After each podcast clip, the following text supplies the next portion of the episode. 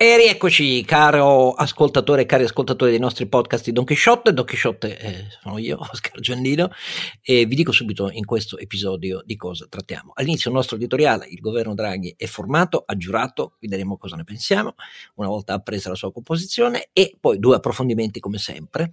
Il primo su questo duo che è una delle caratteristiche del nuovo governo, eh, Cingolani Colau, che ci fa sperare per ricerca e trasferimento tecnologico delle imprese, lo faremo con un ricercatore di fisica nucleare, Federico Ronchetti. Il secondo, sul lavoro, tra poco c'è eh, la nuova proroga che scade dello stop licenziamenti, politica attiva del lavoro, ammortizzatori, nuovo lavoro da ridefinire o non ridefinire per legge. Con chi? Con l'ex presidente eh, dell'AMPAL, il giurista del lavoro in eh, Bocconi, professor Maurizio Del Conte. Tra poco. Sono indeciso su quale strategia intraprendere per migliorare il business della mia azienda. Ti consiglio di simulare l'impatto di ciascun scenario già dalla fase di pianificazione. E come? Affidandoti a San Marco Informatica, che ha sviluppato una soluzione basata su algoritmi predittivi e analytics potenziati per il controllo di gestione. Questo ti permetterà un rapido controllo fra i vari possibili scenari e ti faciliterà nella scelta. Scoprilo anche tu su sanmarcoinformatica.com.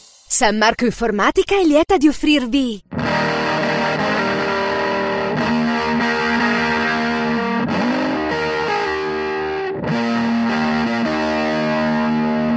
Eccoci qua, eh, insieme a Don Chisciotto Scargiandino, i fedeli compari, Ronzinante, Carlo Alberto Carnevale Maffè e il saggio Sancio Pancia. Renato Cifarelli. Hanno allora, firmato, è nato hanno il... firmato. Hanno firmato, Si hanno sono firmato, sembra che sia un contratto di... No, hanno giurato, li ho visti, hanno giurato, eh, vabbè no, questa è la Pontida, lasciamo perdere, comunque ha giurato il governo Eh, Draghi. però i leghisti sono tornati anche loro, quindi eh, Pontida ci sta, dai Oscar, scusami, eh, eh, ci sta. Allora, allora, diamo rapidamente i nostri giudizi. Io devo dire la verità, nella composizione del governo non mi aspettavo 15 uomini dei partiti.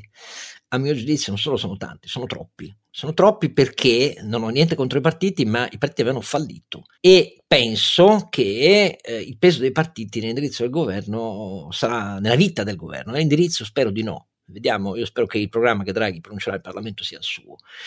Però quei 15 eh, sono una volontà di non mettere i partiti di fronte all'implosione che in alcune delle loro linee politiche fondamentali, destra e sinistra, hanno portato al caos italiano. Io ne prendo atto con un vivo rammarico. Questa è la mia esplicita posizione e naturalmente non c'è paragone. È ovvio che siamo molto meglio eh, rispetto al governo Conte e in particolare per me gli otto tecnici sono di, di- di- di assoluto livello, voglio dire, a cominciare dalla messa in sicurezza del MEF con eh, Daniele Franco, ma poi appunto Colao, Cingolani, eh, Patrizio Bianchi all'istruzione, Cristina Messa, eh, l'ex rettore Cristina Messa eh, all'università, cioè le otto persone sono tutte eh, straordinarie. A questo punto eh, vedremo le novità del programma di Draghi. Io lo dico con una punta di rammarico sulla composizione. Mi sono illuso che il Quirinale su questo non avesse una linea di tale rispetto per i partiti da creare adesso con 15 loro componenti del governo qualche elemento per me di inquietudine. Carlo Alberto che dice? Che il governo è organizzato su due strati, eh, il mondo delle riforme e dei soldi da spendere e il mondo del consenso e del teatro da eh, recitare. Il mondo dei soldi e delle riforme è presidiato tutto dai tecnici. Tutte le riforme fondamentali, fisco, giustizia, scuola, ricerca, sono affidate a persone di, di grande capacità. Lo sono anche i due filoni fondamentali del Recovery Fund, cioè il digitale e eh, l'energia. Direi che Draghi ha eh, rinsaldato la squadra che si occupa di soldi e si occupa di riforme, che sono, ricordo, i due pilastri del suo progetto, eh, che ovviamente non può avere una durata infinita. Il resto, importante per carità, eh, il resto è affidato alla politica, che però fa da parafulmine, Oscar. Io non posso dirti, un po', un po deluso sono anch'io, ma, ma perché forse ci eravamo fatti delle illusioni. Diciamo, con un po' più di serietà, devo dire che è un capolavoro di diplomazia politica. Io ho definito Draghi come il gestore di un fondo di private equity che rileva un'azienda familiare sull'oro del fallimento. Che cosa fa? Eh, mette eh, i suoi uomini a gestire finanza, clienti e fornitori e lascia il parentado, lascia il parentado occuparsi di dettagli e, e, di rappresentanza. Direi che è una manovra da questo punto di vista estremamente pragmatica. Eh, ci ho detto, la qualità di alcuni brocchi in, eh, in squadra è, è, conclamata, direi che ormai siamo al secondo o al terzo caso. L'eccellenza di alcune persone, anch'essa è conclamata, direi che ci presentiamo all'Europa con una squadra dignitosa, non magari appunto i campioni del mondo, ma certamente qualcuno che è in grado di fare il suo onesto lavoro di implementare queste due cose, le riforme che servono all'Italia e il recovery fund. Renato, a te Giorgetti al Mise ti piace, eh, di la verità? Ma tutto sommato poteva andare peggio, se non altro da un certo punto di vista eh, ritorniamo ad avere un po' di più di equilibrio territoriale dal punto di vista dei ministri, avere comunque un ministro dell'industria che arriva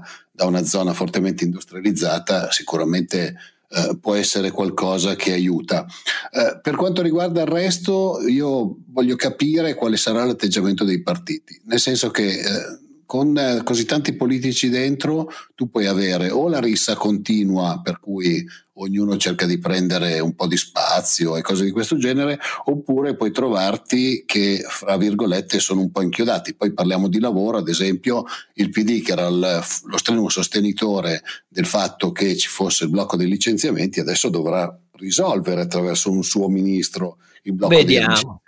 Vediamo. Vediamo. come andrà. Cioè, lì è, è, un problema di come i partiti, adesso che sono dentro tutti in questa grande mucchiata, eh, decideranno di avere, che atteggiamento decideranno di avere nei confronti del governo e delle loro persone che sono al governo. Se cominciano i distinguo può essere un problema, se invece eh, ci sarà una situazione di dibattito che non può essere diversamente, però di dibattito poi che riesce ad avere una diciamo, finalità politica o un, una sintesi politica nel Presidente del Consiglio potrebbe anche non essere poi così male. Vediamo, eh, vi devo ricordare eh, che all'orizzonte per loro, per i partiti, ci sono due tipi di elezioni, quelle generali in cui voteranno eh, e si comporteranno pensando alle parti contrapposte e poi l'elezione del capo dello Stato eh, che rende per i candidati il rispetto per i partiti necessario per avere più ampi consensi. Lo dico con un avverbio finale, eh, con, eh, purtroppo. Ecco, questo lo dico perché pe- penso che si veda che pesano queste due cose, si vede benissimo. Ecco. Detto tutto questo, andiamo al primo approfondimento eh, con Federico Ronchetti, un ricercatore di fisica nucleare, e vediamo cosa sperare intanto dal nuovo duo Colau Cingolani. A tra poco.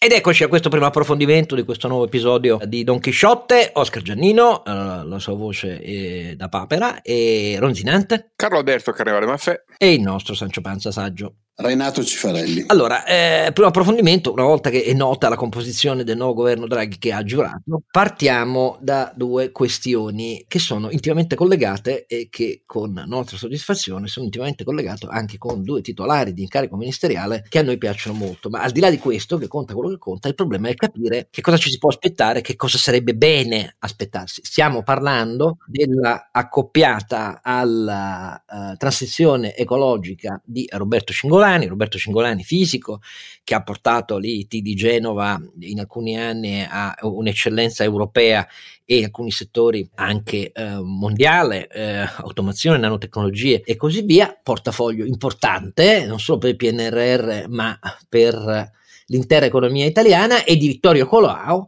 eh, che era l'estensore di un piano messo nel cassetto parecchi mesi fa in vista del PNRR, che eh, invece ha il, l'incarico, l'incarico senza portafoglio, cioè quello dell'innovazione tecnologica. E per capire meglio, abbiamo convocato una delle voci più attive in questi ultimi mesi, sostanzialmente inascoltate, siamo in parecchi inascoltate, che per la sua esperienza e professionalità di eh, fisico nucleare, è ricercatore dell'Istituto Nazionale di Fisica Nucleare e responsabile del progetto Alice o Elis, a seconda della pronuncia italiana o inglese, presso eh, il CNR, e, ed è un progetto che coinvolge più di un'ottantina di istituti in decine di paesi in tutto il mondo, Federico Ronchetti, che è stato tra i ricercatori ricercatori, gli scienziati del nostro paese che hanno tentato da mesi di dire per eh, l'innovazione tecnologica, per le imprese, però deve accompagnarsi anche a un superamento del gap tragico che abbiamo accumulato eh, nella ricerca di base, nella ricerca pubblica, negli stanziamenti e nell'organizzazione. Federico Ronchetti, grazie di essere con noi. Grazie, buonasera. Allora, come vede questa accoppiata, ma non solo personalmente, ma che cosa attendersi dal suo punto di vista? Beh, chiaramente eh, il team eh, Colao Cingolani eh, è, è, sicuramente un, diciamo, un'eccellenza eh, da un punto di vista industriale, tecnologico e da un punto di vista di, di ricerca applicata, quindi credo che eh, questi due ministeri, quello della digitalizzazione eh, che è fondamentale comunque per l'avanzamento, la, la sburocratizzazione, l'efficientamento dello Stato, e quello della transizione ecologica che anche nel nome ha un, una connotazione positiva secondo me perché si supera un pochino anche questa logica dell'ambientalismo, cioè dell'ambiente un pochino divinizzato e si passa ad, una, ad, un approccio più razionale, più tecnico, eh, dove l'ambiente è qualcosa con cui noi dobbiamo interagire e che dobbiamo ovviamente preservare, ma dobbiamo anche trovare giustamente delle tecnologie che ci permettano di mantenere anche i nostri livelli di crescita, perché diciamo l'opzione della crescita, della decrescita felice, credo che sia poco più di uno slogan che nessuno poi eh, vuole in realtà. E quindi secondo me questi due ministeri sono estremamente importanti Chiaramente, eh, per ritornare un pochino anche alle mie battaglie sulla, sulla ricerca sia di base che applicata, secondo me mh, sono due ministeri che vanno in qualche modo, vanno, devono lavorare molto anche con eh, il Ministero dell'Università e della Ricerca, perché chiaramente le tecnologie che ci serviranno sia per la digitalizzazione sia per eh, sviluppare un'economia ecosostenibile vanno anche create. Non possiamo pensare che queste tecnologie siano già disponibili o comunque di acquistarle sempre eh, sul mercato, cioè reperirle sul mercato o all'estero, bisogna anche svilupparle e quindi questo si eh, aggancia in maniera secondo me molto concreta al fatto eh, di dover in Italia investire nel sistema ricerca e come dico sempre, non solo nella ricerca pubblica, ma anche eh, nella ricerca applicata industriale, con quel modello che cerchiamo di far conoscere, che è il modello del Fraunhofer. Io considero anche la nomina appunto al MIUR come giustamente diceva Rocchetti, di Cristina Messa, ex eh, rettore della Bicocca a Milano, una buona cosa e non è un giudizio critico nei confronti del predecessore, però ne, ho avuto un'esperienza come osservatore lavorando per imprese eh, su progetti di ricerca a Milano e Lombardia come rettore della Bicocca l'allineamento per esempio sul comparto della life science che è stato promosso a cui ha coattivamente partecipato insieme a tutte le università milanesi e lombarde eh, durante il suo rettorato, oltre a modifiche anche sostanziali eh, dell'organizzazione in, in, Bicocca, secondo me rendono questa nomina molto interessante. Caro Alberto, che dice? Eh, caro Oscar, io mi sono andato a rileggere il piano Colau, che ricordo nella parte digitale nella parte sull'ambiente e la ricerca scientifica è stato scritto da Vittorio Colao e da Roberto Cingolani. Quindi io non, trovo che ci sia un granché da discutere, basta leggere e eh, diciamo di Roberto mi fa un grande piacere il focus sulla ricerca. Ovviamente è un ricercatore e sposterà il tema, ha detto bene Federico, dall'ambientalismo eh, a valle all'ambientalismo a monte. L'ambientalismo a valle è quello che fa mettere i pannelli solari e sostituire i serramenti. L'ambientalismo a monte è quello che studia i fenomeni fisici e li trasforma in tecnologie industriali per un'economia sostenibile. Questo è un passaggio epocale, direi paradigmatico e direi molto importante. Vittorio Colao è un manager che ha visto il mondo della tecnologia nella sua configurazione più globale, essendo stato capo di Vodafone. Ecco, dentro a quel piano eh, ci ho trovato le cose che m- mi aspetto di vedere poi in questa, eh, in questa fase di governo, cioè l'intervento strutturale e non estetico della transizione al digitale e la transizione alla sostenibilità. Quindi chiedevo a Federico che cosa ne pensa, lui che appunto ha ricordato, ha fatto tante battaglie eh, sul piano Maldi e sulla necessità di portare risorse a monte delle catene del valore, quindi lato ricerca, lato tecnologie di base, che sono quelle che scalano, se no spendiamo i soldi per inquinare un po' meno l'Italia, ma non per produrre una tecnologia sostenibile. Ecco, vi chiedo se proprio tornando a quel piano Colau e a quegli contenuti, ci ritrova questa risalita a monte delle tecnologie, dei processi che eh, non, non, solo ci rende un po' più sostenibili, un po' più digitali, ma ci rende protagonisti di produzione di innovazione tecnologica, di piattaforme che possono essere utilizzate in Italia, in Europa e nel mondo. Beh sì, certamente a livello di paradigma questo spostamento eh, sembra nella natura delle cose, sia per appunto eh, i personaggi coinvolti, sia per, quel, per, la loro storia. E questo è sicuramente un punto fondamentale perché chiaramente la transizione eh, energetica o ecologica non può avvenire solo eh, diciamo a colpi di incentivi fiscali, perché se una tecnologia eh, non è economicamente eh, sostenibile, diciamo l'incentivo fiscale può aiutarla in qualche modo a superare la fase, eh, come dire, di, di, scalabilità a livello economico, di industrializzazione, ma poi eh, questa deve avvenire prima o poi e, e, non può avvenire se non ci sono delle tecnologie appunto che eh, hanno una, una base nella, nella, comprensione dei fenomeni coinvolti.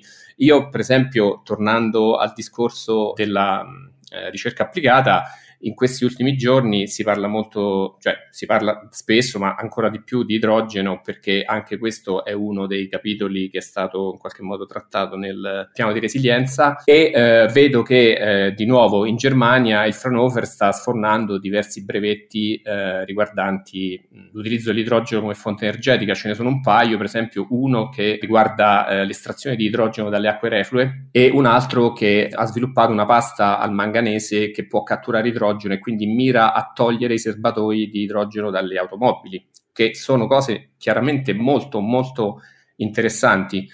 E eh, questo è il tipo di ricerca che secondo me deve in qualche modo essere il motore anche di questi due ministeri, specialmente quello della transizione ecologica in questo caso, perché chiaramente c'è una strategia di dispiegamento, ma c'è anche la necessità di spiegare qualcosa e questo qualcosa appunto va creato. Quindi eh, l'approccio di eh, trasferire tecnologia, di trasferire eh, soluzioni innovative dalla ricerca applicata, fatta sia dal pubblico sia dal privato verso l'innovazione, questo è qualcosa che eh, altri paesi europei stanno facendo in maniera eh, molto, molto forte eh, la Germania in questo ha una lunga tradizione perché il Fraunhofer Institute, che appunto è un network, eh, ricordo brevemente che cos'è, il Fraunhofer Institute è un network composto da una settantina di centri a capitale misto eh, che praticamente eh, si occupa di fare scouting di tecnologie e di proporre alle imprese eh, dei pacchetti, delle soluzioni ingegnerizzate, industrializzate per prodotti innovativi.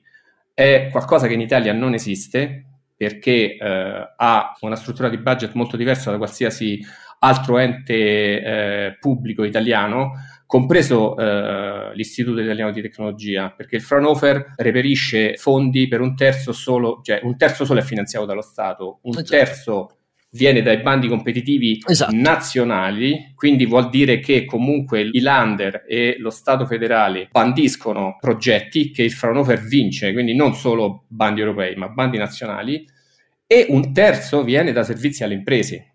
Questa è una struttura estremamente più forte e territorializzata che i competence center, che sono sostanzialmente solo dei centri di brokering di project management. Quindi stiamo parlando appunto di qualcosa che crea chiaramente innovazione e un dato, chiudo eh, l'intervento, un dato su questo è, è, è visibile dal numero di brevetti che la Germania deposita presso l'Ufficio Europeo del Brevetto e presso il um, Patent Office eh, americano. Sono circa, sommandoli, 15 volte in più di quelli depositati dall'Italia. Cioè, noi depositiamo su, su, all'Ufficio del Brevetto Europeo 5 volte meno brevetti della Germania e depositiamo 10 volte meno brevetti negli Stati Uniti rispetto alla Germania.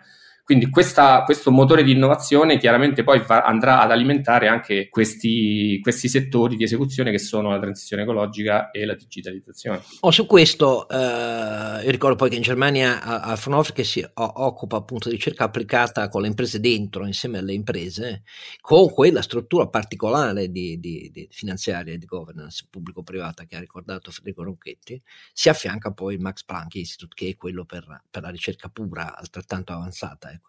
Però eh, una struttura di questo tipo, Federico, noi non l'avevamo minimamente ritrovata nella parte del PNRR che tentava di dettagliare il trasferimento tecnologico, cioè il, i 33 poli di cui 7 tecnologie europee, c'è i 20 regionali, più poi i centri sulle tecnologie abilitanti, in realtà di governance e struttura finanziaria che identifichino un, un network territoriale ma con comuni riferimenti per governance e struttura finanziaria non c'era per niente, cioè l'idea era moltiplichiamo gli, eh, gli hub digitali e competence center italiani che sono già centinaia ma che non fanno massa critica e che non hanno queste caratteristiche. E a questo si aggiunge poi il fatto che il problema non è prima di concepire una struttura che è finanziata in quel modo, il problema è che i bandi nazionali italiani su questo non sono minimamente all'altezza di numero e qualità in campo tecnologico di quelli invece tedeschi, non trovi? Beh, certo, certamente eh, non possiamo eh, pensare di copiare questa struttura così articolata come il Fraunhofer, che tra l'altro esiste da, da, da 49 dal 50, quindi sì, ha una sì, lunga da, tradizione. Dagli anni 40, eh, sì, sì.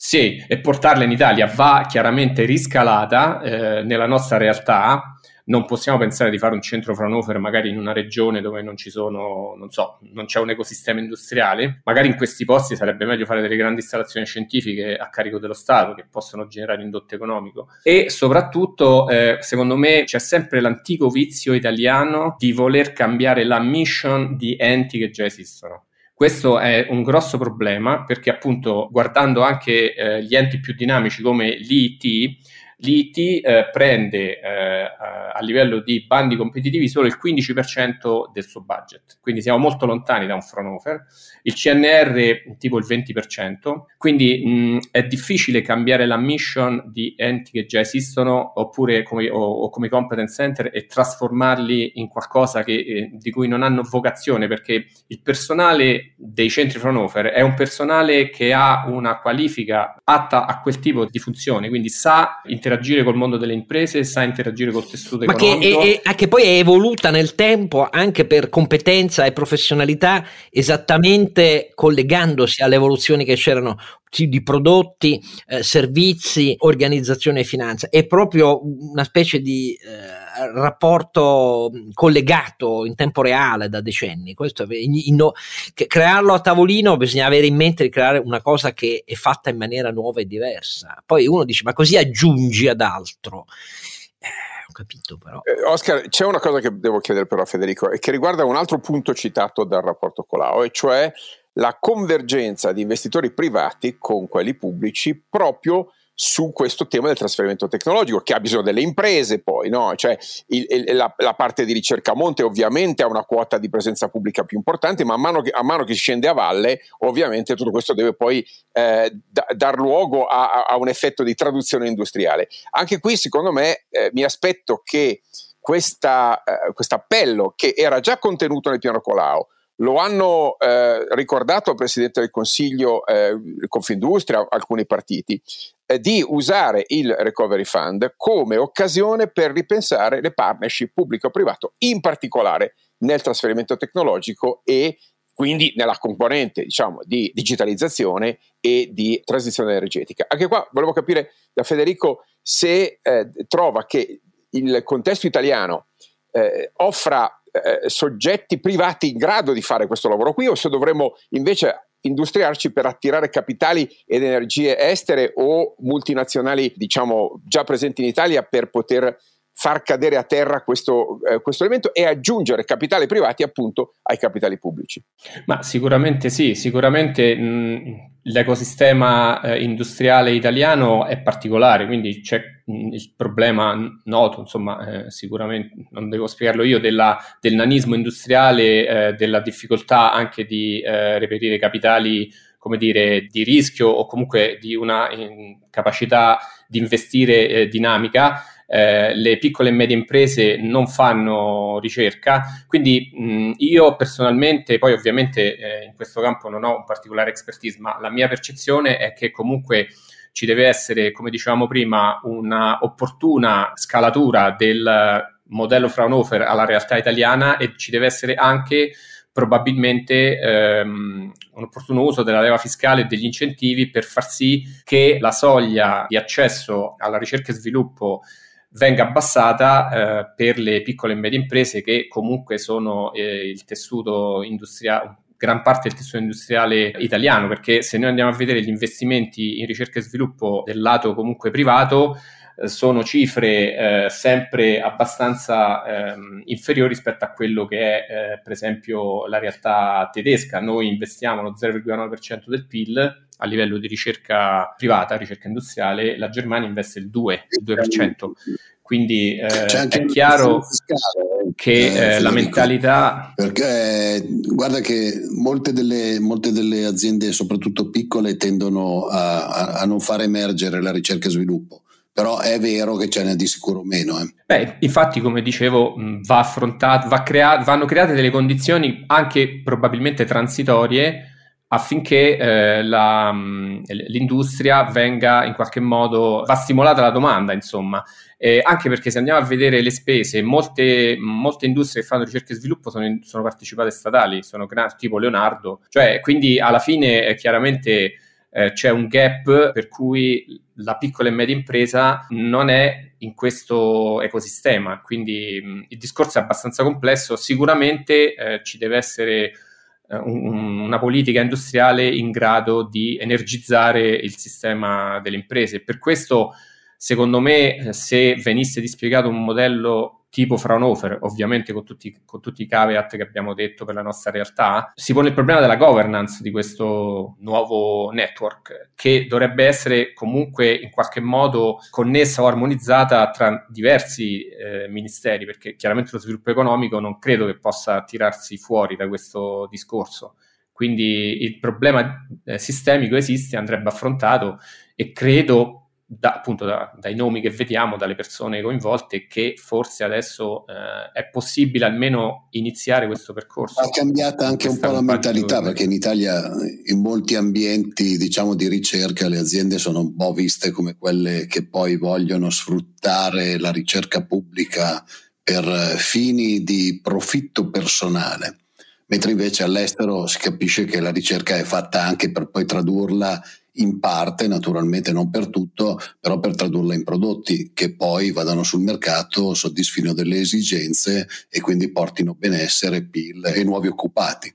Mm, certamente, eh, voi penso che insomma anche dai miei interventi pubblici eh, io sono sempre stato contro questa dicotomia, questo tifo calcistico che è tipico poi di tutte le questioni in Italia, si fa sempre, c'è sempre un, un chi è contro e chi è a favore.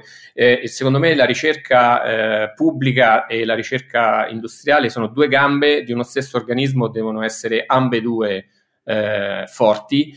Non credo che eh, sia giusto io la cosa che ho criticato del, comunque della proposta del ministro Manfredi, che aveva in qualche modo eh, recepito parte del piano Amaldi, almeno a livello economico, anche se poi eh, comunque la richiesta diciamo, del piano Amaldi era superiore a livello economico, ma c'era proprio la mancanza dell'attenzione verso il trasferimento tecnologico.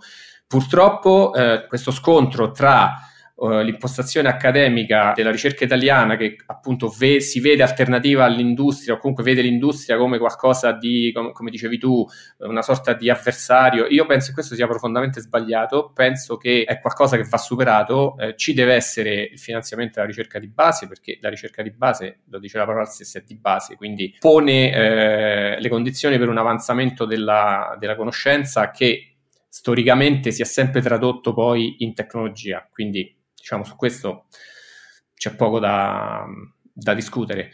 Eh, chiaramente poi ci deve essere eh, quella che io chiamo la filiera della conoscenza che con opportune strutture pensate in maniera eh, diciamo effi- efficiente non copiando o, invent- o, cambiando appunto la mission di cose che già esistono metta in comunicazione questi, questi due ambienti che mh, possono sicuramente trovare delle sinergie. Per esempio c'è il problema dei brevetti, il brevetto in capo al ricercatore è un problema perché i ricercatori sono molto gelosi delle loro attività, quindi bisognerebbe per esempio cambiare la legge sui brevetti, bisognerebbe anche cambiare, sburocratizzare eh, gli enti di ricerca, perché un ente di ricerca che comunque volesse in qualche modo afferire o innestarsi sul discorso Fraunhofer, c'è il problema che i ricercatori pubblici mh, sono soggetti a conflitti di interesse. La legge è molto mh, poco flessibile, quindi eh, bisognerebbe avere la possibilità di eh, ricercatori pubblici che collaborano a progetti prova- privati e viceversa. Quindi c'è molto da fare, però è un discorso anche culturale che appunto spero che la ministra Messa possa impostare in maniera sinergica, non eh, diciamo antagonista, appunto, certo. es- non antagonista, esatto. Il, il, punto è, adesso io provo una brevissima sintesi, caro Alberto mi corregge, per come la vediamo qua, allora partiamo da un presupposto che forse i nostri ascoltatori ignorano, ma lo ricordiamo tutti, praticamente in tutti i paesi OX, eh, quelli avanzati, la componente privata della, ricerca, quella che emerge nelle diverse contabilità nazionali. Ovviamente dove c'è una maggior granularità e minor dimensione media eh, di impresa emerge meno, anche perché è un'innovazione soprattutto sui processi eh, e, e, sui prodotti, ma non su nuove tecnologie. Ma detto questo, in ogni paese OX la componente privata della ricerca è superiore a quella pubblica. Ci sono paesi in cui è moltissimo superiore, ci sono paesi in cui è di poco superiore, ma questa è più o meno una regola standard nei paesi avanzati. Il problema italiano è noi abbiamo entrambe le componenti che sono sono lontane da una media accettabile dei nostri concorrenti, sia quella pubblica di base, sia eh, del mondo privato. Poiché, se avete capito diversi episodi in cui ci occupiamo di questo, la nostra idea è di un PIL il più possibile comune per tentare di superare il gap, non solo di entità delle risorse, ma come si spende e come si giudicano i progetti, la realtà è che, per come la vedo io, tutto il nuovo che sappiamo e possiamo attribuire alle intenzioni a quello che hanno già proposto nella coppia eh, Colau-Cicolani, deve fare i conti con una sinergia che passa per il MIUR da una parte, l'ha spiegato Federico Ronchetti, passa per il MISE dall'altra e passa anche, caro Alberto, per il MEF. Perché se vogliamo che nel nostro paese si mobilitino le risorse del privato domestico, imprese e lato intermediari finanziari e attirare capitali in un'enorme liquidità mondiale eh, di, in questa fase a investire in Italia, noi abbiamo bisogno di una governance eh, pubblico-privata eh, di come si spende cioè tutto il procurement pubblico, anche la ricerca, ma non solo, che sia affidato come principio di base alla compartecipazione pubblico-privata, che abbia una governance che non ha niente a che fare con gli esperimenti di PPP abbastanza falliti nel campo delle infrastrutture, a cominciare dall'alta velocità ferroviaria italiana, che si estenda il più possibile a tutto, perché è una visione generale delle priorità del paese, questi investimenti in produttività attraverso innovazione e, e ricerca. E quindi c'è bisogno di un pensiero nuovo su questo anche al MEF, oltre che al MISE per la parte incentivi diretti imprese, e poi avendo il cuore in quello che Colau e Cingolani hanno detto. È complicatissimo eh, rispetto, perché è, è, lontanissimo dalla mentalità dei partiti della PA italiana. Carlo Alberto, che dici? Dico che è vero che dobbiamo ragionare in ottica di eh, impact investing, come si dice in termine tecnico, cioè di investimento che misura gli effetti e non i mezzi. In questo senso il procurement deve evolvere, hai detto bene tu, verso eh, contratti con obbligazione di risultato, non solo con obbligazione di mezzo. Cioè non compro computer, compro produttività, non metto soldi perché eh, inquini di meno, metto soldi perché ottieni dei risultati di efficienza strutturale misurabile anche economici, quindi occupazione, tassi di crescita. Quindi compro dei KPI che è allineato con la cultura del eh, Recovery eh, Fund europeo, cioè garantire... Non italiano però. Eh, beh, non, non, non, ci danno i soldi, caro Oscar, quindi eh, quello che sta dicendo l'Europa è che quella è la strada. Ora, far, tra- far, evolvere il nostro procurement, che invece al contrario era un procurement di beni e servizi finali, verso un procurement strategico che diciamo lascia la governance al pubblico, ma trasferisce il rischio operativo al privato, dicendo io compro l'output, eh, compro l'outcome, tu buon lavoro, eh, io te lo pago se mi, de, se mi, consegni questi risultati. Ecco, questa obbligazione di risultato è l'elemento fondamentale che da un lato ottiene la convergenza invece dello spiazzamento degli investimenti privati, dall'altro risolve alla radice il tema dei, della governance dei famosi KPI. Ecco, se il MEF, perché tocca loro, avrà la, la lucidità per fare questo e insomma Daniele Franco queste cose le sa, Eh, le sai come, perché nelle relazioni della Banca d'Italia ci sono, poi esatto, però restano lettera morte. Quindi speriamo che questa convergenza astrale tra qualcuno che sa come fare e qualcuno che sa che cosa fare, quindi Vittorio eh, Colao e Roberto Cingolani, questa volta l'Italia trovi il bando della matassa. Va bene, allora noi ringraziamo moltissimo Federico Ronchetti e oltre che augurargli e ringraziarlo per l'azione pubblica che con tanti altri suoi colleghi ha tentato per richiamare l'attenzione eh, sulla ricerca italiana di chi doveva scrivere il PNRR, speriamo che cambi radicalmente il PNRR PNRR, vedremo.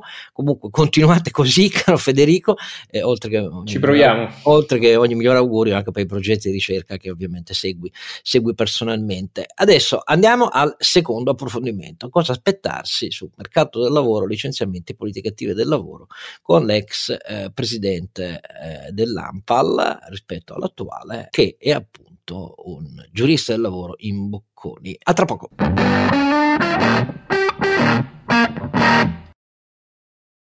Eccoci qua, secondo approfondimento di questo episodio di Don Chisciotte, sempre Don Chisciotto Scargiannino con i suoi due compari fidetissimi, il saggissimo Sancio Panza. Saggissimo direi di no, ma Sancio Panza e Renato Cifarelli e naturalmente anche Ronzinante. Che è più scalpitante Carlo Alberto Carnevale Baffè.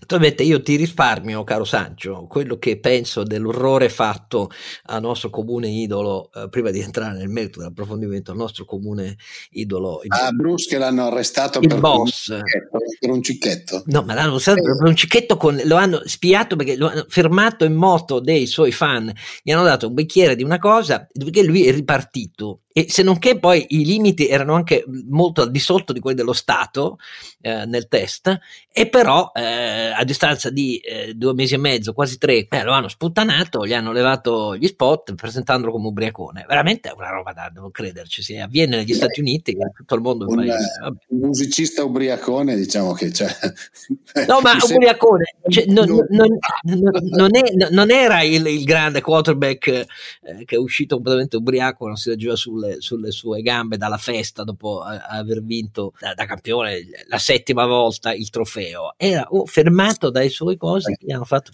Comunque, eh, ma sai, magari visto che è stato un periodo in cui si è lasciato un po' andare sulle sue idee politiche, non vorrei che magari. Ecco, magari qua c'era qualche poliziotto che la pensava diversamente. Vabbè, detto tutto questo, detto tutto questo, invece, questo come approfondimento sui temi del lavoro. I temi del lavoro, naturalmente, cosa aspettarsi? Innanzitutto tra poco, perché questo è uno dei primi banchi di prova eh, del nuovo governo Draghi, c'è Orlando, eh già, eh c'è Orlando al lavoro vice segretario del PD al posto della Catalfo, ma insomma lì c'è la scadenza, il blocco dei licenziamenti, unico paese avanzato che ha assunto il blocco generale per tutte le imprese eh, nella pandemia che naturalmente lo potrà sempre di più perché la molla e se la rilasciamo dopo averla accumulata ci troviamo di disoccupati. Eh, le imprese che dicono da mh, otto mesi, eh, signori approfittate del tempo visto che l'avete pensata così, sta storia senza precedenti di nessun altro paese noi vi diciamo: no, bisogna fare la riforma degli ammortizzatori volti all'occupabilità, nessuna delle casse attuali lo è, e bisogna innestarvi la riforma delle politiche attive del lavoro, che bisogna disarticolare, non abbatterle dal reddito di cittadinanza, resta per la povertà, ma bisogna fare un sistema di politiche attive misurate appunto anche in quel caso sull'outcome, in cui si dà pieno eh, accreditamento pubblico, quindi lo Stato è sempre quello che dà gli standard tra i centri pubblici dell'impiego che comunque miracoli non possono fare, si vede, e le APL private che invece intermediano una quantità molto più elevata di domanda offerta, conoscono le skills delle imprese e hanno capacità di formazione eh, che è testimoniata dai fatti, cioè dai numeri di quelli che eh, ricorrono. Queste due cose qua i governi precedenti li hanno sempre presi a calci la lattina, nel senso che il governo non ha mai detto che avrebbe sposato questa roba qui, vedremo che cosa avviene e, e però oltre a questo, nuova frontiera del lavoro non è solo come se ne esce di là, e cosa aspettarsi sulle politiche attive eh, e cosa aspettarsi sui nuovi ammortizzatori. Il problema è che nel frattempo, faccio solo due esempi, siamo continuati, abbiamo continuato come paese a rimanere qui divisi come eh, cretini a contratti come quelli dei, dei, dei riders, per esempio, no? con l'idea generale, no, sono dipendenti a tutti i costi, chi ha sottoscritto intese con le rappresentanze della propria azienda, in cui non è questa la prospettiva, messo alla berlina come se fosse il sindacato giallo eh, di, eh, di, Valletta, da una parte, dall'altra hanno pure fatto un condono, se ve lo siete dimenticati ve lo ricordo, con il governo Conte 2, eh, un condono che nasceva per richiesta del, delle imprese stagionali durante l'estate, in realtà scritto in maniera un po' coi piedi perché gli imprenditori hanno avuto un disincentivo a parteciparvi e a quel punto almeno doveva funzionare per le badanti che le famiglie dismettevano avendo perso il reddito disponibile e, e il risultato è che ci sono 200.000 soggetti a cui non abbiamo ancora dato una risposta. Tanto per ricordare che cosa è avvenuto sul mercato del lavoro italiano, oltre a 440.000 occupati in meno persi che testimoniano che il blocco dei licenziamenti non ha funzionato. Per parlare di tutto questo, di come il lavoro si trasforma, l'avvocato è il professore Maurizio Del Conto che insegna eh, diritto del lavoro in Bocconi e che è stato presidente dell'AMPAL prima dell'attuale. Grazie di essere con noi, professore. Grazie a voi, è un piacere. Allora, eh, co- cominciamo da, da, quello che entro poche settimane dovrebbe essere chiaro, cioè eh, ammortizzatori, politiche attive del lavoro e, e, come affrontare il blocco dei licenziamenti con una norma transitoria, ma che metta questi due pilastri al servizio dell'uscita da questo blocco per legge. Lei che si aspetta? Ma io mi aspetto un po' di discontinuità rispetto a quello che abbiamo visto fino ad ora, cioè mi aspetto che finalmente si affronti il problema dell'occupazione invece che comprare il tempo per rinviarlo. Quello che abbiamo visto fino adesso è stato un sostanziale congelamento del mondo come se fossimo eh, un anno indietro. Il problema è che congelare per eh, un anno eh, il mercato del lavoro è un po' come se immaginassimo di bloccare i listini di borsa un anno fa e poi riaprirla un bel giorno, un anno dopo, e vedere l'effetto che fa. È chiaro che eh, non possiamo immaginare che si riavvolga il nastro e che tutto ritorni alla normalità. Noi abbiamo accumulato in questo anno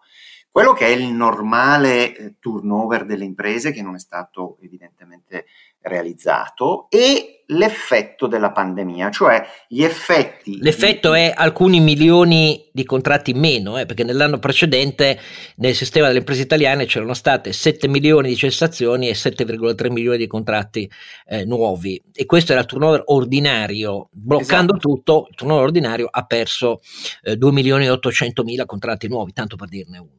Esatto, cioè eh, tutto questo è eh, sostanzialmente lì eh, che aspetta di eh, dimostrare tutto il suo volume di fuoco sull'occupazione italiana eh, nei prossimi mesi. Poi naturalmente eh, qui dovremo capire se il 31 marzo viene, verrà preso sul serio o verrà di nuovo considerato come un termine dilatorio e quindi si potrà provvedere a un'ennesima proroga di questo termine. Però il punto è questo, noi purtroppo abbiamo perso un anno, abbiamo perso un anno nel quale si sarebbe potuto fare tantissimo, soprattutto perché in una situazione in cui buona parte del, del lavoro eh, viene bloccato in cassa integrazione, per quelle persone, dal secondo giorno in cui restano a casa, incomincia l'allontanamento dal mercato del lavoro.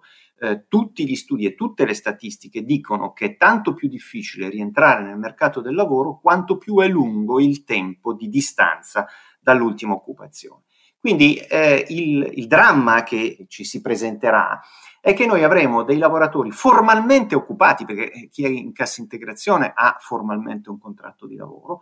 Ovviamente ci auguriamo che molti di loro possano rientrare, ma sicuramente sappiamo già che non tutti potranno rientrare e, sopra- e sicuramente sappiamo che coloro che non potranno rientrare non hanno fatto nessun percorso di riqualificazione professionale, di allenamento, chiamiamolo così, al nuovo mercato del lavoro e quindi saranno come, eh, appunto, per usare una metafora calcistica, come dei giocatori che sono rimasti sul divano per un anno senza poter in alcun modo guardare una prospettiva. Ecco, ricordiamo perché sono rimasti sul divano, perché la cassa integrazione non prevede tra le sue eh, opzioni quella di affiancarsi a un percorso formativo strutturato. Eh. Lo vogliamo non solo, ma è ancora peggio, cioè eh, la cassa integrativa, io avevo anche fatto una proposta poi con Andrea Garnero su eh, La Voce per sbloccare questo divieto, perché c'è un vero e proprio divieto di cumulo fra la cassa integrazione e il reddito da lavoro. Cioè se tu sei in cassa integrazione e per caso trovi un altro lavoro, il nostro ordinamento giuridico dice, ah, sappi che però allora perdi la cassa. Io dicevo molto banalmente, ma scusate, perché io devo pagare la cassa e non consentire a quelli che pagano la cassa di lavorare e quindi pagare i contributi e quindi pagare le tasse e quindi costare di meno e soprattutto avere magari una possibilità di trovarsi un altro lavoro nel momento in cui l'azienda che li ha messi in cassa non è in grado di riprendersi. niente da fare. Questo naturalmente che cosa ha portato? Porta a eh, far sì che chi è furbo eh, nel nostro paese lavora in nero e chi non è furbo semplicemente resta a casa. Cioè è un sistema disfunzionale sotto tutti i profili, perché poi noi pensiamo che questa sia una gran tutela dei lavoratori, ma è proprio verso i lavoratori che si fa il torto peggiore, perché li si priva della possibilità di guardare al di là di quel contratto di lavoro, cioè al di là di quella singola posizione di lavoro che molto probabilmente se è sospesa è perché qualche problemino ce l'ha e quindi eh, meglio andare a ingaggiarsi in un'azienda o in un settore che invece sembra poter avere delle prospettive di ripresa. Niente, tutto questo non è stato fatto. Quindi io penso che qui ci sia veramente un red razione. Al netto del fatto che abbiamo perso un anno, in questo anno si sarebbe potuto fare veramente un'opera di formazione e riqualificazione investendo eh, davvero sulle nuove competenze come non si è mai fatto e oggi avremmo potuto in parte almeno recuperare quel gap di competenze e quel gap sul mismatch cosiddetto disallineamento fra la domanda e l'offerta di competenze che contrassegna l'Italia come campione eh, in ambito europeo. Quindi avremmo potuto davvero utilizzare questo tempo per valorizzare il nostro capitale umano. Non lo abbiamo fatto, però io credo che non è che si possa continuare ad andare avanti su questa direzione. Penso che eh, sia molto opportuno che eh, ci sia una totale discontinuità col passato e che si cominci a ragionare di una riforma degli ammortizzatori che sia davvero legata a questo tipo di ingaggio nei percorsi di ricollocazione. Cioè l'ammortizzatore io te lo do nella misura in cui tu ti stai eh, ingaggiando nel trovarti un altro posto di lavoro, non nel pensare che rimarrai aggrampato con le unghie e con i denti a un'impresa zombie, perché poi l'impresa zombie, come tale, non, non essendo un, un film dell'orrore, eh, ma è la realtà che fa orrore in questo caso, eh, non riprenderà vita eh, propria eh, e se lo farà, lo farà soltanto in una quota probabilmente assai ridotta. Quindi io non vedo alternative, così fa tutti i paesi europei più strutturati, più avanzati in materia di mercato del lavoro. Non capisco perché noi eh, non dobbiamo qualche volta andare a imparare da quello che fanno i nostri fratelli maggiori, cioè eh, da quello che fanno la Francia, da quello che fa la Germania, da quello che fa il Regno Unito, da quello che fa il Nord Europa. Non ci vorrebbe una grande fantasia, basterebbe eh, copiare bene eh, i sistemi più efficienti.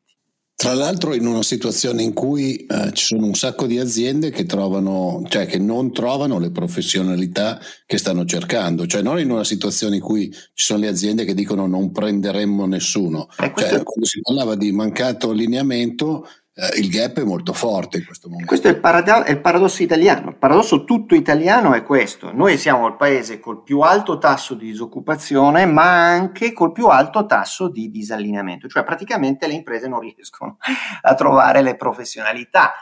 Qui ci, ci sono, per carità, errori eh, che risalgono eh, lontano nel tempo, l'aver costruito un sistema di formazione professionale francamente finalizzato alla propria autoalimentazione invece che pensare di allinearsi con eh, le imprese, quindi con la domanda espressa dalle imprese. Noi abbiamo una quantità di formazione, come si dice, sporca, nel senso di formazione eh, o fasulla o completamente eh, autoriferita. Pensate che noi fa- spendiamo più del 50% dei fondi pubblici, che poi sono mh, quasi sempre fondi europei, in formazione per la salute e la sicurezza eh, sul lavoro, cioè quella obbligatoria, e eh, lingua straniera o pacchetto office, cioè eh, quella roba che poteva avere un senso negli anni 90, ma che oggi non ha più alcun senso, cioè non è che un lavoratore viene prescelto nel mercato del lavoro del futuro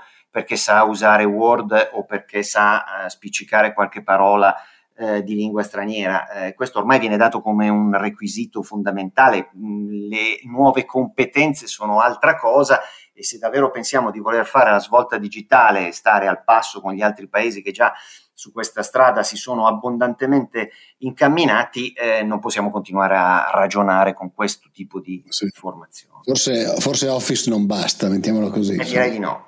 Che significa naturalmente che questo progetto non passa solo per un'altra interpretazione dell'AMPAL, passa per, se diventasse un focus prioritario come descritto, passa per un protocollo che deve mettere insieme il MISE, i fondi bilaterali, quelli professionali che nascono dai contratti e le loro risorse, e eh, traguardarsi con le competenze di tutte le regioni, perché il più di questa formazione, ne abbiamo già parlato con Marco Bentivogli, il cui mansionario è preistorico, i corsi per parrucchieri e così via, eh, sono quelli poi della uh, formazione uh, regionale e in alcune regioni fenomeni di cui si occupano le procure da molti decenni, per essere chiari, guardi questo che è notissima a tutte, la Sicilia per esempio. Però detto io, io posso, fare, posso raccontare due aneddoti, eh, uno è relativo a una crisi aziendale in una regione del centro Italia dove eh, quando ero presidente di AMPAL incontrai i rappresentanti dei lavoratori e, e, chiesi ma voi state facendo un percorso, era una industria metalmeccanica eh, molto tradizionale di quelle che sappiamo essere entrati in crisi con eh, tutta la, la, crisi del settore, soprattutto acciaio. E dico ma fate eh, formazione professionale e questo operaio mi dice ma professore guardi le mie mani e mi mostra due mani eh, molto vissute, insomma mani da operaio che ha molto lavorato, mi dice sa cosa mi fanno fare? Il corso di ricostruzione delle unghie. Era, eh, queste, queste, sono quelle cose che mh, danno un po' di, eh, come dire, sconforto a chi poi pensa in questo paese di eh, veramente eh, realizzare un sistema di politiche attive. L'altro è di un'altra regione, eh, l'altro aneddoto che venne da me quando sempre ero presidente dell'AMPAL alla fine del triennio del finanziamento europeo legato alla formazione e eh, mi dissero abbiamo bisogno che ci aiutiate a spendere eh, i fondi perché non dirò le cifre perché sono veramente impressionanti, ma eh, in questo triennio noi abbiamo speso il 5% e entro quest'anno dobbiamo eh, spendere il restante 95%. Cioè situazioni in cui da un lato eh, ci sono malversazioni, ma dall'altro ci sono anche l'incapacità di spendere. Poi c'è tutta la nuova frontiera che è il sottostante del perché però poi la politica non, non adegua la propria testa a questi strumenti, a volgere l'ammortizzatore delle politiche attive del lavoro alla rioccupabilità con le nuove competenze, perché questa è il, il vero, la vera priorità che collega questi diversi strumenti, ed è il fatto che in realtà il dibattito pubblico del lavoro nel nostro recente passato a me sembra continuare a essere ancorato a delle visioni bah, fordiste o in taluni casi appena post-fordiste, ma che non hanno niente a che vedere con il lavoro come si caratterizza nei paesi avanzati. Carlo Alberto, che dici? Dico che dobbiamo appunto ripensare non soltanto a far tornare la gente a lavorare, ma a eh, eh, ridisegnare il nuovo contesto del lavoro. E in questo senso devo chiedere a Maurizio che cosa pensa, non tanto è solo di scongelare un'economia ibernata, hai detto bene, tu quando pretendi di fermare il mercato, fermi tutti, congelare, è ovvio che poi gli scompensi fra domanda e offerta eh, hanno uno, uno shock. Però qui c'è uno strutturale. Fammi dire una cosa, l'ibernazione non è solo il divieto, eh. l'ibernazione è anche per esempio, tornando al discorso che abbiamo fatto nel primo approfondimento, quando parlavamo di un grande strumento di partenariato pubblico-privato per ripensare il procurement pubblico e spostare la responsabilità sugli intermediari, sul privato, del risultato ottenuto, misurandolo per risultati. Questa roba qua, per esempio, sulla formazione, sulla formazione, ibernare significa per esempio la, la, CDP è diventata ha sette società create, sette bracci create per aggirare nello statuto e assumere partecipazioni. E l'idea è di difendere quello che c'è così com'è invece di mobilitare risorse, prima lo dicevamo, per progetti innovativi misurati sull'output, in questo caso io aggiungo formazione. Vedete che è una cosa trasversale della politica dell'intervento pubblico non avere in mente questa roba. Scusa se ho messo l'inciso, ma mi tornava. E quindi la domanda che stavi facendo e, e concludila a, a, Maurizio. Sì, la domanda è semplicemente come dobbiamo preconfigurare eh, il contesto organizzativo, il contesto legale se necessario, il contesto tecnologico per un'Italia che almeno per una bella fetta di colletti bianchi, di professionalità, fammi dire, non di produzione industriale, può transitare strutturalmente verso forme, diciamo, di lavoro da remoto, lavoro flessibile. Ecco, questa, questa questo ritorno che non è necessariamente nello stesso ufficio e nello stesso posto, eh, che tipo di strumenti eh, culturali, tecnologici e legislativi ha bisogno, se ne ha bisogno? Ma io intanto eh, sono molto preoccupato che tutte le volte in cui c'è una trasformazione del, dell'elemento eh, strutturale dell'economia, per usare un vecchio termine marxiano, si pensa sempre che si debba intervenire con la sovrastruttura legale, cioè noi abbiamo un riflesso condizionato e ne abbiamo avuto un esempio formidabile durante questa pandemia con lo smart working. Quando abbiamo iniziato a praticare il lavoro da remoto per causa lockdown, subito si è levato alto il dibattito della politica, dobbiamo riregolare lo smart working.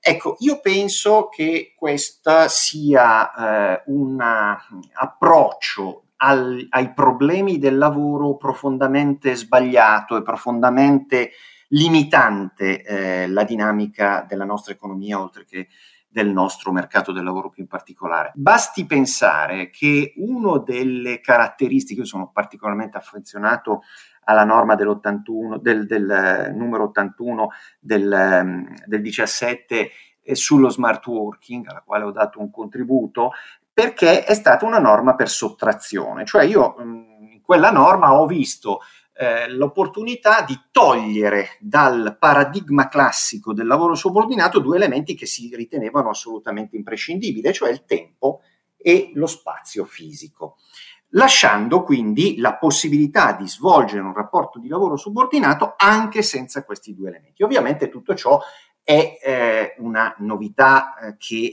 un po' rivoluziona il vecchio modo di intendere il lavoro. Bene, che cosa, eh, qual è la reazione che c'è stata in questi, in questi mesi da parte della politica? Dobbiamo colmare quel vuoto attraverso una riregolazione. In quella norma in realtà eh, si pone una centralità di regolazione nel contratto, cioè si dice sono le parti che si devono regolare, devono determinare le nuove modalità di lavoro, devono determinare eh, il dettaglio della prestazione di lavoro, di lavoro e quindi eventualmente spostare sempre di più dal parametro della retribuzione per ora verso il parametro della retribuzione per risultato.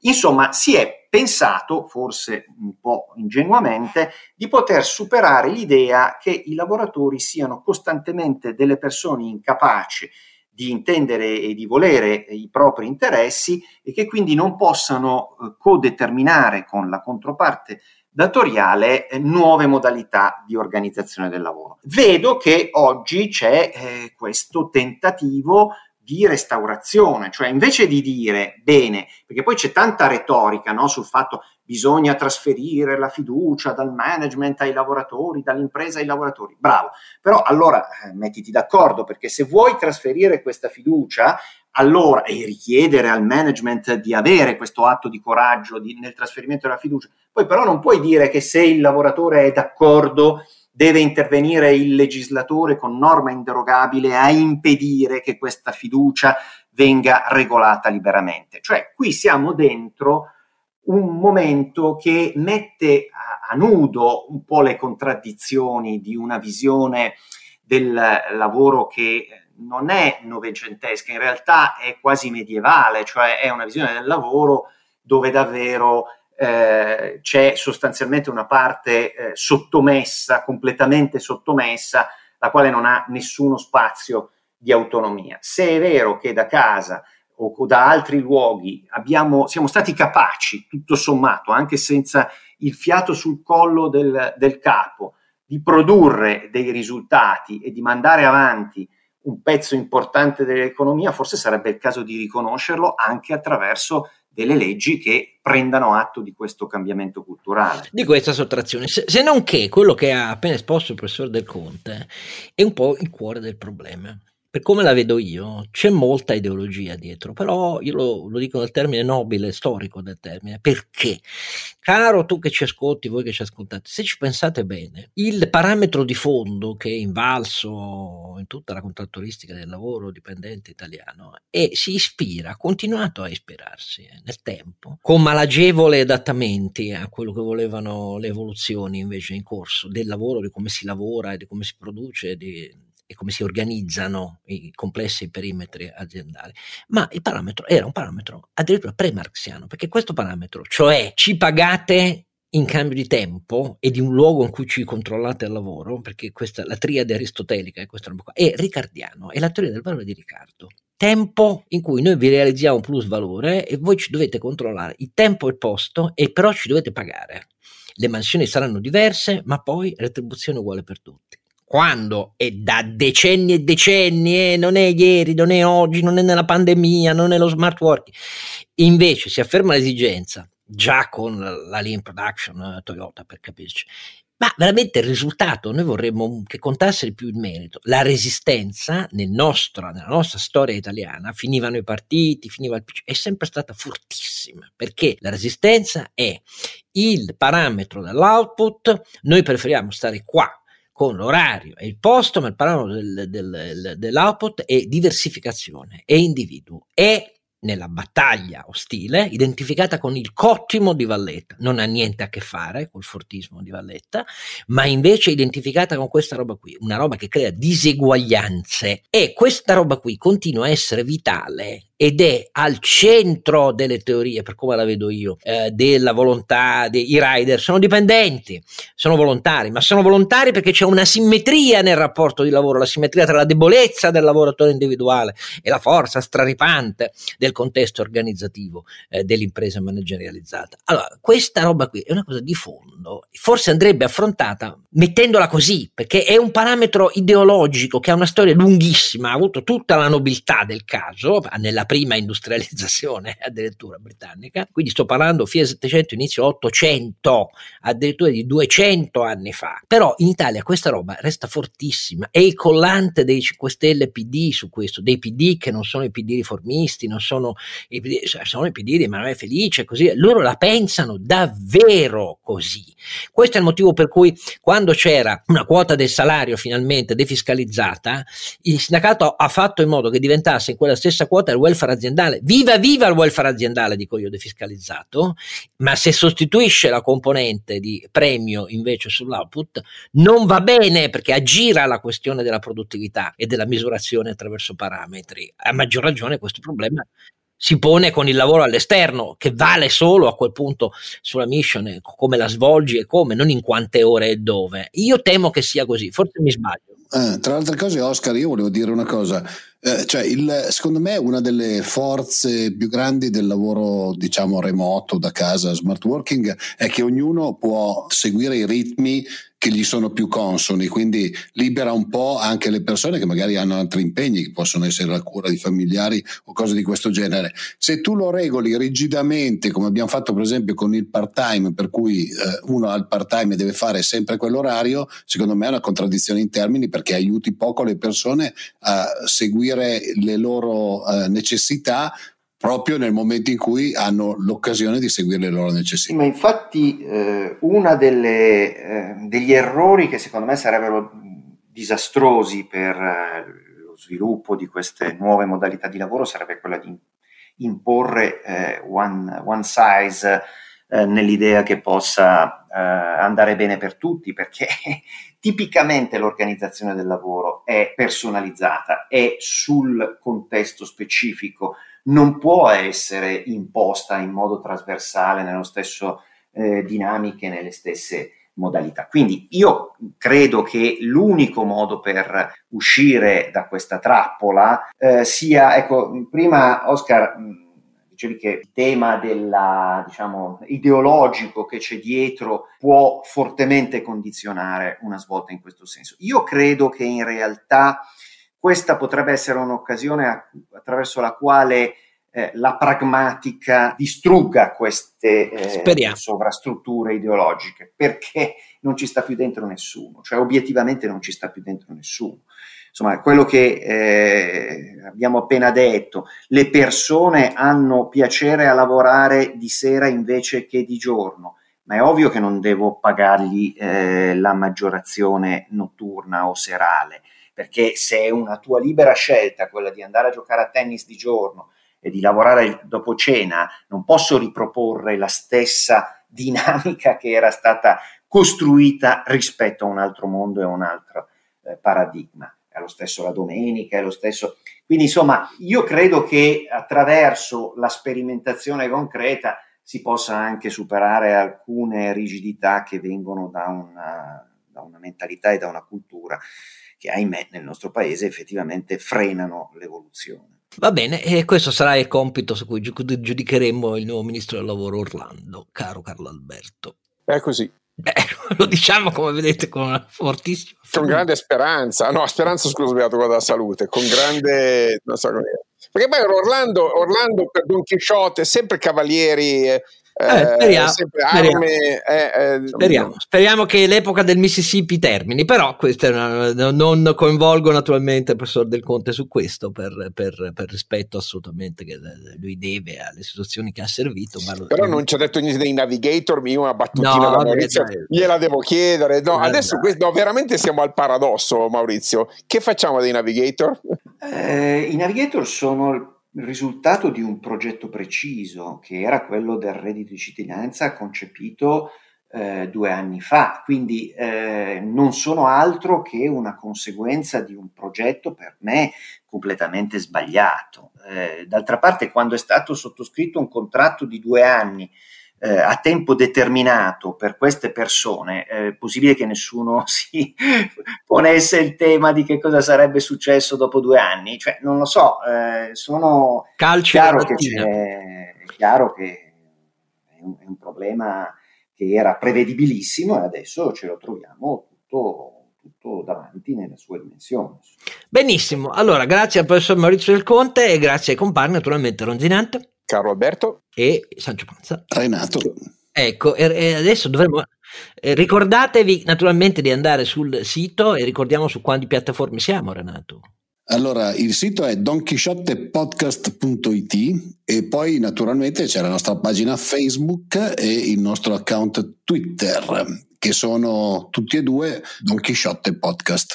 Ciao! Ok, alla prossima a tutti. Grazie, grazie ciao, grazie Maurizio. Offerto da San Marco Informatica. Soluzioni e servizi a supporto del controllo di gestione. Simula l'impatto di ogni strategia sull'intero business già dalla fase di pianificazione. Scopri di più su sanmarcoinformatica.com.